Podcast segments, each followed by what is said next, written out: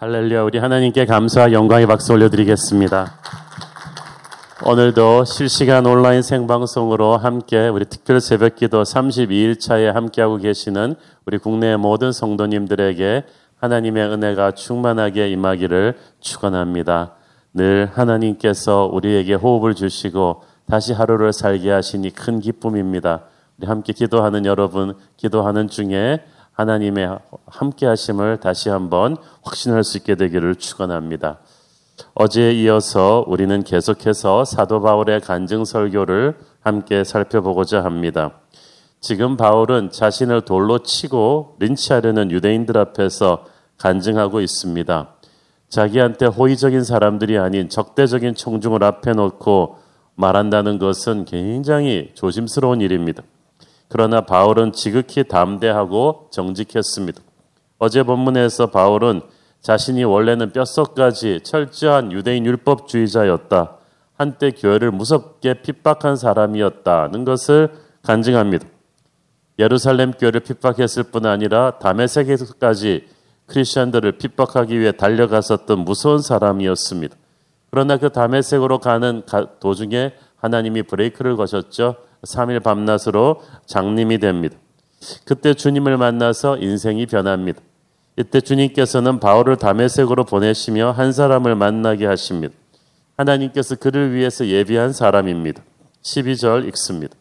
율법에 따라 경건한 사람으로 거기 사는 모든 유대인들에게 칭찬을 듣는 아나니아라 하는 이가 아나니아는 경건한 사람이었고 그 인품과 신앙으로 인해서 모든 유대인들에게 칭찬 듣는 사람들이었습니다.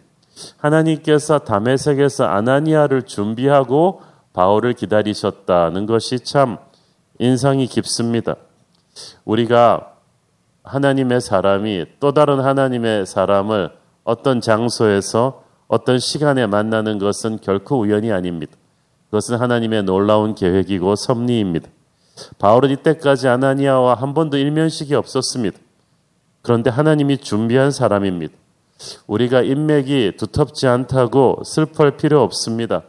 전혀 알지 못하는 곳인데도 결정적인 순간에 하나님의 사람을 만나게 돼서 내가 축복받고 구원받습니다. 그러므로 우리는 무슨 일을 만나든지 걱정하지 말고 두려워하지 말아야만 합니다. 인맥이 없고 학연, 혈연, 지연 약하다고 슬퍼할 필요 없습니다. 하나님이 때가 되면 다 예비한 사람을 만나게 하셔서 살아나게 하십니다. 성령 안에 있으면 우리가 주님의 인도하심대로 살아가기만 한다면 우리를 결정적인 순간에 영적으로 숨통을 틔워줄 아나니아 같은 사람들을 만나게 될 것입니다. 그래서 우리는 다 은혜로 산다고 하는 거예요. 14절에서 이제 아나니아가 바울에게 해준 말은 아나니아 개인의 말이 아니라 성령님이 그에게 주신 말씀입니다. 그래서 그 내용이 아주 중요합니다. 14절 함께 읽겠습니다. 그가 또 이르되 우리 조상들의 하나님이 너를 택하여 너로 하여금 자기 뜻을 알게 하시며 그 의인을 보게 하시고 그 입에서 나오는 음성을 듣게 하셨으니 여기서 보면은 구원에 대한 중요한 포인트가 몇 가지 나오죠. 첫째 구원은 선택이다. 하나님이 너를 택해서 이 많은 사람 중에서 하나님이 은혜로 네가 잘나서가 아니고 은혜로 너를 택하신 것이다. 우리가 하나님을 찾아다닌 줄 알았는데 실은 하나님이 우리를 찾아다니신 것입니다. 그리고 그 수많은 사람 중에서 우리를 선택하셨습니다. 선택은 사랑입니다. 우리가 하나님을 사랑하기 전에 하나님이 우리를 먼저 사랑하셨습니다. 요한복음 15장 16절 시작. 너희가 나를 택한 것이 아니요 내가 너희를 택하여 세웠나니 이는 너희로 가서 열매를 맺게 하고 또 너희 열매가 항상 있게 하여 내 이름으로 아버지께 무엇을 구하든지 다 받게 하려 함이라. 네가 나를 택하지 않았다. 내가 너를 택했다. 내가 너를 택한 것은 너희를 통해서 열매를 맺게 하고 너의 인생을 풍성하게 해서 어, 능력의 삶을 살게 하기 위함이다. 내가 너를 택했다. 내가 아버지의 손을 잡으면 불안한데 아버지가 내 손을 잡으면 불안하지 않습니다. 아버지의 손은 나를 절대 놓지 않기 때문입니다. 구약 성경 아가서를 보면 아주 평범한 어, 시커먼 피부의 술람미 여인이 솔로몬 왕의 선택을 받았죠. 왕이 선택하기 전까지 그녀는 완전히 nobody였습니다. 뭐 인물이나 학연, 지연, 혈연 뭐 이렇게 모든 게 그냥 아무것도 없는 사람이었는데 왕이 갑자기 그녀를 선택하니까 모든 사람들이 그녀를 주목하기 시작했습니다. 와, 저 사람 대단한가 보다. 아무것도 아닌 존재가 왕의 선택을 받은 순간부터 갑자기 역사의 주인공이 됩니다. 아무것도 아닌 우리가 하나님의 선택을 받는 순간부터 우리는 nobody에서 somebody가 되는 거예요. 역사의 주인공이 됩니다. 얼마나 기쁘고 얼마나 감사한 일인지 모르겠습니다. 둘째로 하나님께서는 하나님이 택하신 사람에게는 하나님의 뜻을 보여주십니다. 너를 택하여 너로 하여금 자기 뜻을 알게 하시며 우리는 하나님의 뜻이 무엇인지 궁금해 합니다만은 하나님은 하나님이 택하신 사람에게는 구하지 않아도 이렇게 자연스럽게 하나님의 뜻을 알게 하십니다. 그래서 하나님의 자녀에게는 하나님의 뜻을 알아가는 과정이 아주 억지로 되는 것이 아니라 자연스럽습니다. 하나님의 뜻에는 하나님의 마음이 담겨 있습니다. 우리는 사랑하는 사람에게만 우리 마음을 열어주지 않습니까? 하나님도 하나님이 선택한 사람에게만 하나님의 마음을 열어 보여주십니다. 그러므로 하나님의 뜻을 알려고 너무 필사적으로 발버둥 치지 않아도 됩니다. 우리가 하나님을 깊이 사랑하면 하나님과 나와의 관계가 아주 친밀해지면 하나님의 뜻이 자연스럽게 인지가 됩니다. 주님께서는 택하신 사람에게 하나님의 뜻을 보여주시면서 또 그의 눈을 열어서 예수를 보게 하십니다. 14절에 보면은 자기 뜻을 알게 하시며 그 의인을 보게 하시고라고 되어 있죠. 그 의인이란 바로 예수님을 말하는 것입니다. 예수님은 아무나 보는 게 아닙니다. 예수님이 보여주시는 사람에게만 보입니다. 그런데 바울에게 예수님을 볼 수 있는 눈을 주께서 열어주셨습니다. 예수님은 영의 눈으로 봅니다. SF 영화에 나오는 것처럼 어떤 하얀 팬톤 같은 어떤 형체를 우리 눈으로 그렇게 보는 게 아닙니다. 예수님은 육체의 눈으로 보는 것이 아니라 영의 눈으로 인지하는 것입니다. 하나님을 깊이 만나면 우리가 영의 눈으로 주님을 볼 수 있습니다. 그래서 그 우리가 그 자주 부르던 CCM 찬양처럼 내 눈 주의 영광을 보내 찬송 가운데 계신 주님, 주님의 얼굴은 온 세상을 향해서 권능의 팔을 드셨다. 이것은 영의 눈으로 예수님을 본 사람의 쓴 찬송시일 거예요. 하나님께서는 예수님을 보시게 하실 뿐 아니라 예수님의 음성을 듣게 하십니다. 저 의인을 보게 하시고 그 입에서 나오는 음성을 듣게 하셨으니 하나님의 사람은 하나님의 음성을 듣습니다. 그 음성이 실제로 뭐, 와! 하고 막 스테레오 사운드로 귀에서 막 울리는 게 아닙니다. 그 음성은 나의 의지로 듣습니다. 나의 생각으로 들립니다. 어떤 분은 어떻게 그게 하나님 음성인 줄 아느냐고 합니다. 어렸을 때 우리 아버지가 전화하시면은 저는 첫 마디만 듣고도 어, 우리 아버지인 줄 알 수 있었어요. 나의 주님이 말씀하시면 나는 설명할 수 없지만 우리 주님의 음성인 줄 압니다. 말씀을 통해 기도를 통해 하나님과 늘 걷고 있는 사람은 주님의 음성을 듣습니다. 거짓 음성에 함부로 속지 않아요. 우리가 예수님을 볼 수 있는 것, 예수님의 음성을 들을 수 있는 것은 하나님이 보여주시기 때문이고 들려주시기 때문입니다. 하나님께서는 하나님이 쓰시기로 한 종에게 하나님을 보여주시고 하나님의 음성을 듣게 하십니다. 그렇게 해서 하나님의 마음을 깊이 깨닫게 하십니다. 그래야지 이 사람이 생명 걸고 하나님이 주신 사명을 감당할 수 있기 때문이에요. 그래서 제대로 예배하지 않은 사람은 제대로 사역할 수 없어요. 사역할 때 막 짜증이 나고 힘이 듭니다. 그러나 하나님이 택하셔서 부르신 사람에게 자신을 보여주시고 음성을 들려준 사람, 이게 예배거든요. 예배가 제대로 되면 그는 어떤 사명을 감당해도 기쁘게 목숨 걸고 할 수 있을 것입니다. 예배가 살아야 사역이 살아나요. 사역자로 택하신 사람은 하나님을 깊이 제대로 알게 됩니다. 사역을 통해서 또 예배가 살아나죠. 이사야서 43장 10절을 보십시오. 나 여호와가 말하노라. 너희는 나의 증인 나의 종으로 택함을 입었나니 이는 너희가 나를 알고 믿으며 내가 그인 줄 깨닫게 하려 함이라. 나의 전에 지음을 받은 신이 없었느니라. 나의 후에도 없음이라 주님을 체험한 사람은 반드시 사람들 앞에서 주님 살아계심을 증언하는 증인이 됩니다. 저는 오늘의 본문 15절 말씀에서 주님이 바울에게 하신 말씀을 참 어, 깊이 보게 됩니다. 15절 네가 그를 위하여 모든 사람 앞에서 네가 보고 들은 것의 증인이 되리라. 저는 이 모든 사람 앞에서라는 말을 밑줄 긋고 싶은데 우리는 우리를 구원하신 주님을 모든 사람 앞에서 부끄러워하지 말아야만 합니다. 부한 사람, 높은 사람, 낮은 사람, 가난한 사람 할 것 없이 우리는 주님을 부끄러워하지 말고 전해야만 합니다. 우리가 보고 들은 것을 그대로 증언하면 됩니다. 보고 듣지 않았으려면 모르겠는데 주님을 보았는데 주님의 음성을 들었는데 가만히 있을 수 없죠.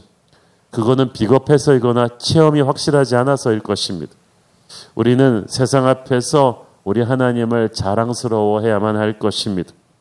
이 세상에서 뭐 쥐꼬리만한 권력 가진 아버지를 둔 사람도 우리 아버지 누구다 그러면서 자랑하면서 사는데 하늘과 땅을 다스리시는 만군의 여호와를 아버지로 둔 우리가 요즘 너무 기가 죽어서 사는 것 듯한 느낌이 듭니다.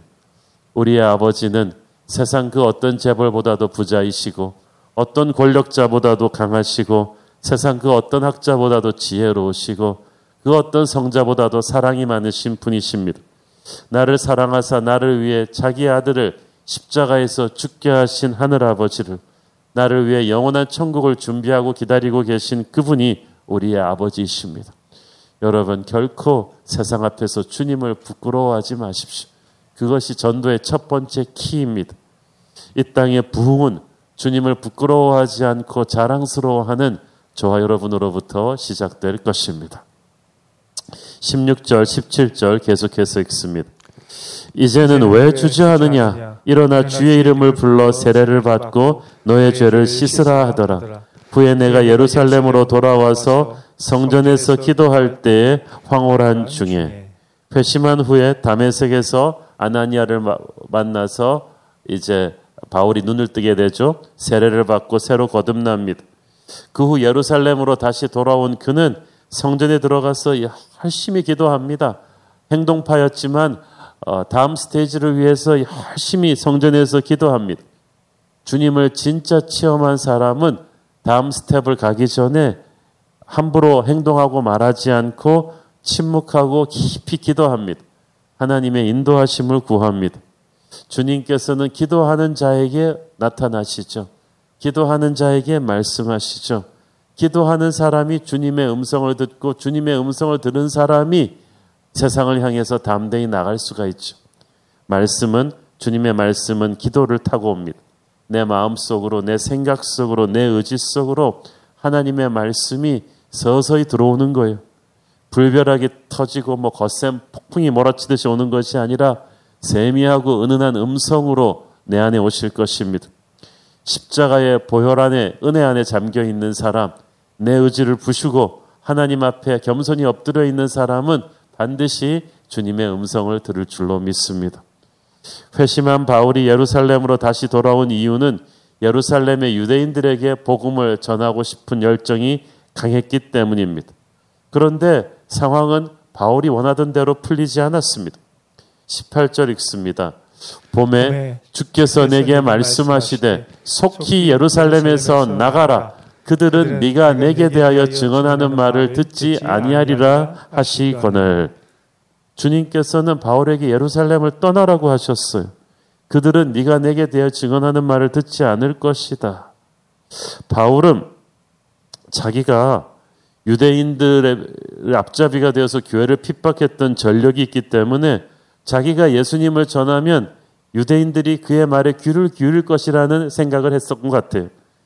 그 많은 유대인들이 자기처럼 잘못된 욕심, 그 열심에 사로잡혀서 편협한 시각으로 율법을 제대로 알지 못하고 복음을 알지 못하고 교회를 핍박하고 있는 현실이 바울이 너무 안타까웠습니다.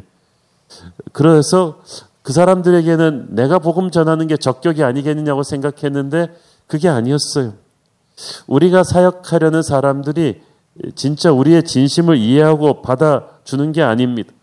우리는 변했는데 세상은 그대로예요. 그래서 바울은 예수 믿고 난 뒤에 자기 사역의 장르를 자기가 결정하려고 했어. 아, 내가 유대인 율법주의자 출신이니까 내가 유대인들한테 복음 전하면 참 잘할 것이다라고 생각했는데 그게 아니었어요. 여러분, 우리가 생각하는 우리의 장점이 오히려 사역하는데 치명적인 단점이 될 수도 있어요.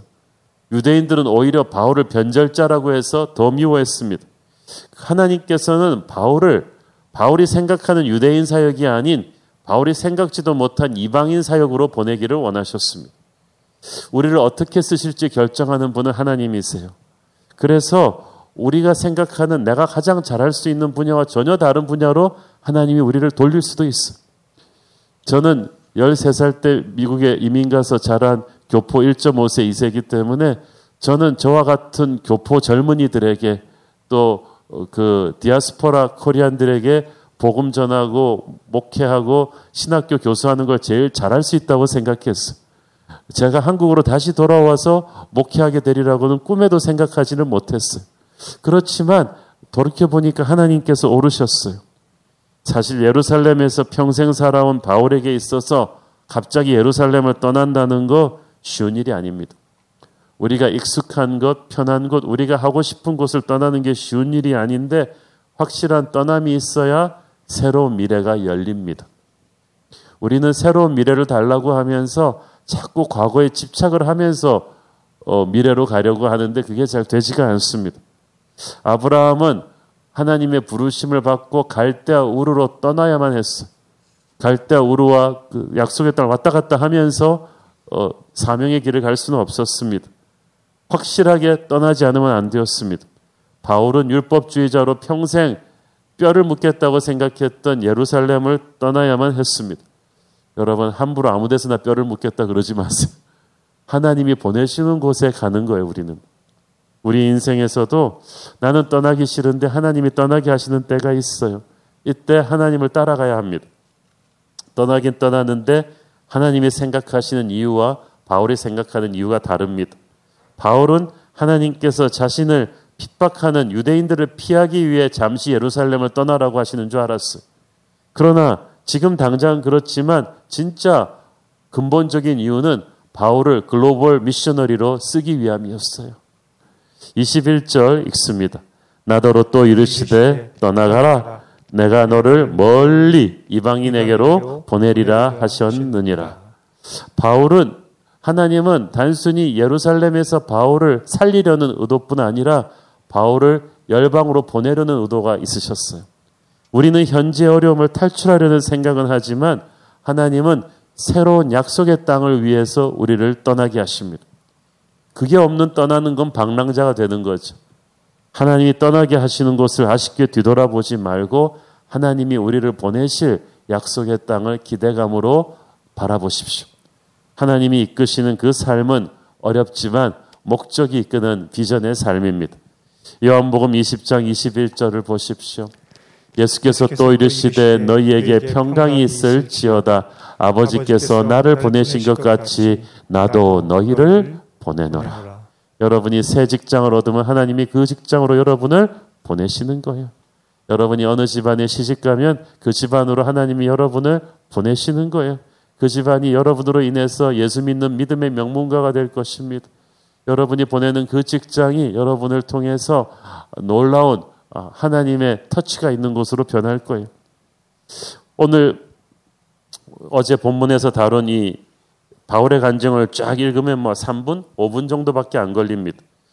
우리 교회에서도 세례받기 전에 각자의 간증문을 준비하게 하는데요. 어떤 분은 3분 뭐 안에 자신의 인생 간증하라 그러면 아 뭐 내 인생 다 얘기하려면 뭐 드라마를 만들어도 부족하다 하는데 결코 그렇지 않아요. 요점을 체계적으로 정리하면 3분 이내에도 충분히 간증할 수 있습니다. 물론 시간이 충분히 주어진다면 1시간, 2시간도 할 수 있겠죠. 그러나 우리는 3분, 5분, 1분 어떤 순간에도 나를 찾아오신 예수님을 전할 수 있는 간증을 발사 준비하고 꼭 기다려야만 돼요. 바울은 보면 언제 어디서건 누구 앞에서든 밴딩 머신처럼 꾹 누르면 예수님 만난 간증이 튀어나오는 사람이에요. 사람들은 남의 설교 듣기는 싫어해도요, 간증은 괜찮아요. 왜냐하면 간증은 자기 스토리거든요. 이 세상 그 누구와도 바꿀 수 없는 예수님 만난 자신의 스토리예요. 자기가 특허권이 있어요. 저는 자기가 만난 예수님이 항상 여러분에게 있기를 바래요. 그리고 그 예수님이 옛날의 스토리가 아니라 현재 진행형으로 지금도 체험하고 있는 그런 예수님이 있기를 바랍니다. 나도 한때는 성령 충만했는데 이런 얘기 하면 안 돼. 예. 안 하는 이만 못한 간증이에요. 은혜는 항상 현재 진행형으로 여러분 안에 불꽃처럼 살아 있어야 될 것입니다. 어떤 의미에서 간증은 영적 전쟁이에요. 대접받고 강사비 받고 가서 하는 게 아니라 거절당하고 매맞고 죽임당할 각오까지 하는 거예요. 어, 바울도 내일 보시면 또 간증했기 때문에 막 돌맞고 있어요. 증인이라는 헬라어는 순교자, 죽겠다는 뜻입니다. 맞아 죽더라도 진실이기 때문에 해야 된다는 거예요. 바울의 청중은 항상 오빠 부대가 아닌 무서운 안티들이었습니다. 어, 자신의 간증을 듣고 마음을 바꿀 가능성이 거의 없는데 단 한 명이라도 그 중에서 예수를 믿을 수 있다면 바울은 두려워하지 않았습니다. 그러니까 이게 사람의 힘으로 한 간증이 아니에요. 인간적인 생각이라면 지금 바울은 입 다물고 가서 숨어야 돼. 그런데 매맞고 지친 몸으로 이 안티 유대인들에게 일어나서 간증을 합니다. 이것은 성령이 주시는 능력이에요. 고난보다 더 큰 믿음을 준비한 사람만이 보여줄 수 있는 파워죠. 바울 같은 이런 성령의 사람에서 입에서 나오는 말은 말이 아니라 불입니다. 영혼의 불을 토해내는 거예요. 영적인 세계에서는 마귀가 자빠지고 천사가 흠모하는 하나님이 영광 받으시는 능력의 스피치. 그래서 내일 본문에 나오지만 듣고 있던 유대인들이 아주 충격적으로 막 비명을 지릅니다. 영적인 임팩트가 있으니까 강렬한 영적인 저항을 불러일으키는 거 아니겠습니까? 우리가 보면은요, 요새 사람들이 메시지가 없어요. 근데 우리는 바울처럼 분명한 메시지를 가슴에 품고 사는 사람 아니겠습니까? 언제 어디서든 우리 가슴 속에 있는 살아계신 예수님의 메시지, 그 메시지가 있는 한 우리의 인생은 정말 가치 있는 인생입니다. 그 메시지를 품고 누구나에게 전할 수 있는 그 자세가 되어 있다면 그게 진짜 크리스천이죠. 하나님께서는 그렇게 예수님을 가슴에 품고 부끄러워하지 않는 크리스천 저와 여러분을 오늘도 쓰기를 원하십니다. 기도하겠습니다. 주님 은혜를 감사합니다. 어떤 상황 속에서도 자신이 만난 예수님을 간증하고 살았던 바울처럼 우리도 그렇게 담대하게 메시지를 가슴에 품고 살게 하옵소서. 예수님 이름으로 기도했습니다.